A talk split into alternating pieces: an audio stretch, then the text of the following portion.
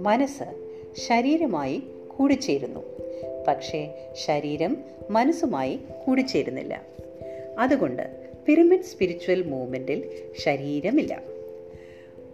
പൂർണമായുള്ള വീക്ഷണം മനസ്സിന്റെ ചിട്ടയിലൂടെ ശരീരത്തെ മാറ്റുന്നു. പരമ്പരാഗതമായ രീതിയിൽ ശരീരത്തിൽ നിന്ന് തുടങ്ങി മനസ്സിൽ എത്തിച്ചേരുന്നു. നമ്മുടെ സമ്പ്രദായത്തിൽ നമ്മൾ മനസ്സിൽ നിന്ന് തുടങ്ങുന്നു ശരീരത്തേക്ക് പോകുന്നതേയില്ല. അതാണ് പ്രധാന കാര്യം.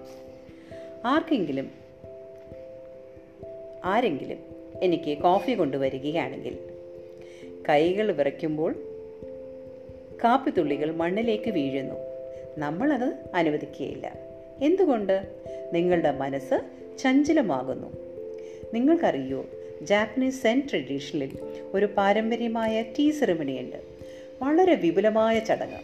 എങ്ങനെ ആ സ്ത്രീ ഇരുന്ന് ശ്രദ്ധയോടെ ചൂടുവെള്ളമെടുത്ത് ചായപ്പൊടിയിട്ട് പഞ്ചസാര ചേർത്ത് ഒരു മണിക്കൂറെടുത്ത് ചായ വിളമ്പുന്നു. എത്ര ശ്രദ്ധയോടുകൂടിയാണ് ആ ചായ വിളമ്പുന്നത്? അത് ചെറിയ കാര്യമല്ല. ധ്യാനത്തിലും ഒരു കാര്യവും ചെറുതല്ല. മനസ്സ് ചായയല്ല. പക്ഷെ അവരെങ്ങനെ അത് വിളമ്പുന്നു എന്നതാണ് പ്രധാനം. നിങ്ങളെല്ലാവരും ഇവിടെ ഇരിക്കുന്നു. ഇരിക്കുന്നതിലല്ല എങ്ങനെ ഇരിക്കുന്നു എന്നതിലാണ് പ്രാധാന്യം. നിങ്ങളുടെ മനസ്സ് ഒരിക്കലും വ്യതിചലിക്കരുത്. നിങ്ങളുടെ മനസ്സ് പൂർണമായും ആ പ്രവൃത്തിയിൽ തന്നെ വ്യാപ്തമാകണം. സ്വാമിജി ആ സ്വാമിജി എന്നോട് എന്തോ പറയുന്നു. എന്റെ മനസ്സ് അതിൽ തന്നെ തളയ്ക്കപ്പെട്ടിരിക്കുന്നു. ജാപ്പനീസ് ടീ സെറിമണിയിൽ ആ ഗുരു നോക്കുന്നു അവൾ ചെയ്യുന്നത് എങ്ങനെയുണ്ട് എന്ന്. അവൾക്കും അറിയാം ഗുരു തന്നെ ശ്രദ്ധിക്കുകയാണെന്ന്. പരിശീലനം. ഇതാണ് മനസ്സിന്റെ പരിശീലനം. ചിട്ട. ബുദ്ധന്റെ ഭാഷയിൽ അതിനെ പറയുന്നു പൂർണ മനഃശ്രദ്ധ. ധ്യാനത്തിൽ രണ്ട് കാര്യങ്ങളുണ്ട്. ഒന്ന് പൂർണ മനഃശ്രദ്ധ. മറ്റൊന്ന് ധ്യാനം. ബുദ്ധൻ സാധാരണക്കാരന് പൂർണ മനഃശ്രദ്ധ നൽകി. ആത്മീയ പുരോഗതിയുള്ളവന് ധ്യാനം നൽകി. ഒരു സാധാരണക്കാരൻ ബുദ്ധന്റെ അടുത്ത് ധ്യാനക്കുറി ധ്യാനത്തെക്കുറിച്ച് ചോദിച്ചപ്പോൾ അദ്ദേഹം അയാൾക്ക് ധ്യാനമല്ല പൂർണ മനഃശ്രദ്ധയെക്കുറിച്ച് പഠിപ്പിച്ചു.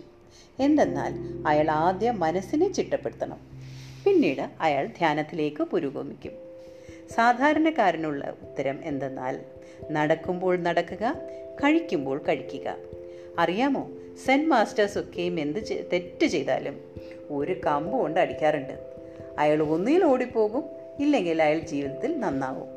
ഇല്ലെങ്കിൽ ഗുരുവിനെക്കുറിച്ച് പറയും ഓ ഇതെന്ത് സ്വാമിയാണ്? സ്വാമിമാർ അടിക്കുകയോ? അയാൾ ഡ്യൂപ്ലിക്കേറ്റ് സ്വാമിജിയാണ് എന്ന് പറഞ്ഞ് പ്രചരിപ്പിക്കും. എന്തെന്നാൽ അയാളുടെ മനസ്സിന് അങ്ങനെ ചിന്തിക്കുവാൻ സാധിക്കുകയുള്ളൂ. നിങ്ങൾക്ക് എത്ര പേർക്ക് മാപ്പാമിലാരപ്പ എന്ന മഹനീയ ഗുരുശിഷ്യരെ കുറിച്ചറിയാം? മല മിലാരപ്പയ്ക്ക് തന്റെ കർമ്മങ്ങളിൽ നിന്ന് മോചനം വേണമായിരുന്നു. മാപ്പ പറഞ്ഞു ഓക്കെ ശരി. നീ പോയി ഒരു ക്ഷേത്രം പണിയും. പാറകൾ കൊണ്ട് മിലാരപ്പ ക്ഷേത്രം നിർമ്മിച്ചു. മാപ്പ് പറഞ്ഞു ഏ ഇത് ശരിയായില്ല. ഇതിനെ ഇടിച്ചു പൊളിച്ചിട്ട് ഇനി ഒന്നും കൂടെ പണിയും. എത്ര പേർ മിലാരപ്പയുടെ പുസ്തകവും വായിച്ചിട്ടുണ്ട്. ആത്മീയ പാതയിലുള്ളവരെല്ലാവരും ഈ പുസ്തകം വായിച്ചിരിക്കും. മിലാരപ്പ വീണ്ടും ക്ഷേത്രം പണിഞ്ഞു. മാപ്പ പറഞ്ഞു ഏ ഇതും ശരിയായില്ല. ഇനിയും പൊളിക്കൂ. ഇനിയും പണിയണം എന്താണ് ഈ മാപ്പ പഠിപ്പിക്കുന്നത്? നിങ്ങൾ മാസ്റ്റർ ആവശ്യപ്പെടുന്നത് പോലെ തന്നെ ചെയ്യണം. നിങ്ങൾ മാസ്റ്റർ ആകണമെങ്കിൽ അതുകൊണ്ട് ഗുരു ആദ്യം പൂർണ മനഃശ്രദ്ധ നേടാൻ നമ്മെ പരിശീലിപ്പിച്ചു. ഒരു വർഷം മുഴുവനും.